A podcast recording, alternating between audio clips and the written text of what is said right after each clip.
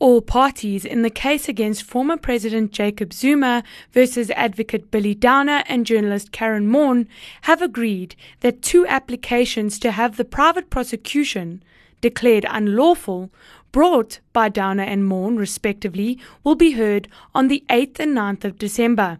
This led to a postponement in Zuma's private prosecution of Downer and Maughan for allegedly having breached the National Prosecuting Act by supposedly leaking his private medical information. The private prosecution has been postponed to the 2nd of February 2023 to allow for Downer's and Maughan's applications to be properly considered by the court. Maughan's legal representative, Steven Budlender, holds that while all parties agree to a postponement, he says that the application put forward by his client is still urgent and should be considered so. My learned friend is correct about the endpoint. There is agreement between the parties that the two applications, that's Mr. Downer's application to set aside the summons as an abusive process, and Ms. Maughan's application to set aside that they, well, they're not consolidated, they're ah, going to be heard together with They are going to be heard together and there is agreement that those that we will ask the JP uh, to allocate a judge to hear them on the 8th and 9th of December uh, at, at, the same time. Yes. And there is agreement that the criminal matter can then stand until the 2nd of February 2023. That much there is agreement on. There is not agreement that the matter should be heard on the ordinary roll as my learned friend says. Quite the contrary.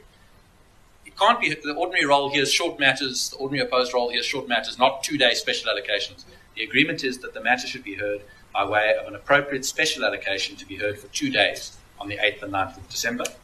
And the notion that Ms. Maughan no longer asserts urgency is equally incorrect. Ms. Maughan's position is that the matter is extremely urgent and she wishes to have it heard as soon as possible because her case, as appears from the papers, is that the application has been brought for the sole purpose of harassing her, intimidating her, and preventing her from doing her job. Now, of course, Mr. Zuma disputes that, and he's entitled to dispute that, but that is Ms. Maughan's case. But as a practical matter, because the urgent judge couldn't hear the matter this morning because he had a conflict of interest, that is the reason that the matter has not been removed from the roll but stood down. Now, I, with respect doesn't matter because the end point is agreed that the matter should go to an allocation for the 8th and 9th of December. But I do not want to be told, with respect, in two months' time in front of some other judge, Mr. Budlender agreed that there was no urgency, there was no prejudice. That is not correct, and that has never been. It's purely as a practical matter that we agreed to it.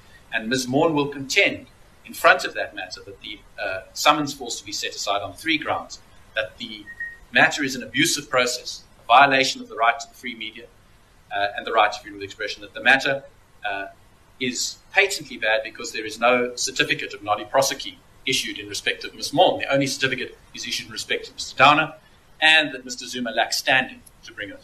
So those are, again, matters that will be determined on that day. But I would not want it to in, in any way be understood uh, that we do not regard the matter as urgent. Quite the opposite. Ms. Maughan wishes it to be heard as a matter of great urgency so that she says she can get on with her job of reporting on Mr. Zuma's trial.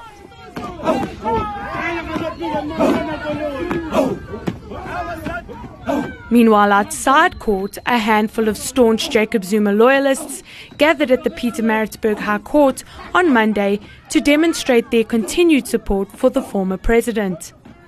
Zuma, who is now a free man after he was formally released from correctional supervision on Friday, following his 15 month sentence for failing to appear before the Zondo Commission, arrived in court in a jovial mood, meeting and greeting his various supporters. Despite having missed many of his own court dates, citing his poor health, Zuma was in attendance today and spoke to supporters and led them in song following the day's proceedings.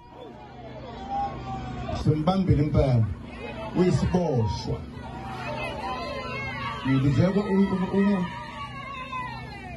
ijaji lizela athi bafuna langela ngelithile ngophast 9 uma bengafiki bayaboshwa. Ngokhuluma iphepha lokubangopha anginibonge ke macomrade nabo bonke abakhona ukuthi njalo nje niye iqhamuke nizonikeza ukusikhasa yakhona. Hayi sengizohlabelela manje. Ngisesona isiboshwa ngisesona isiboshwa umshini wami umshini wami umshini wami umshini wami umshini wami webaba This is an ongoing story which we will continue to follow. For Multimedia Live, I am Paige Muller. Umshini wami webaba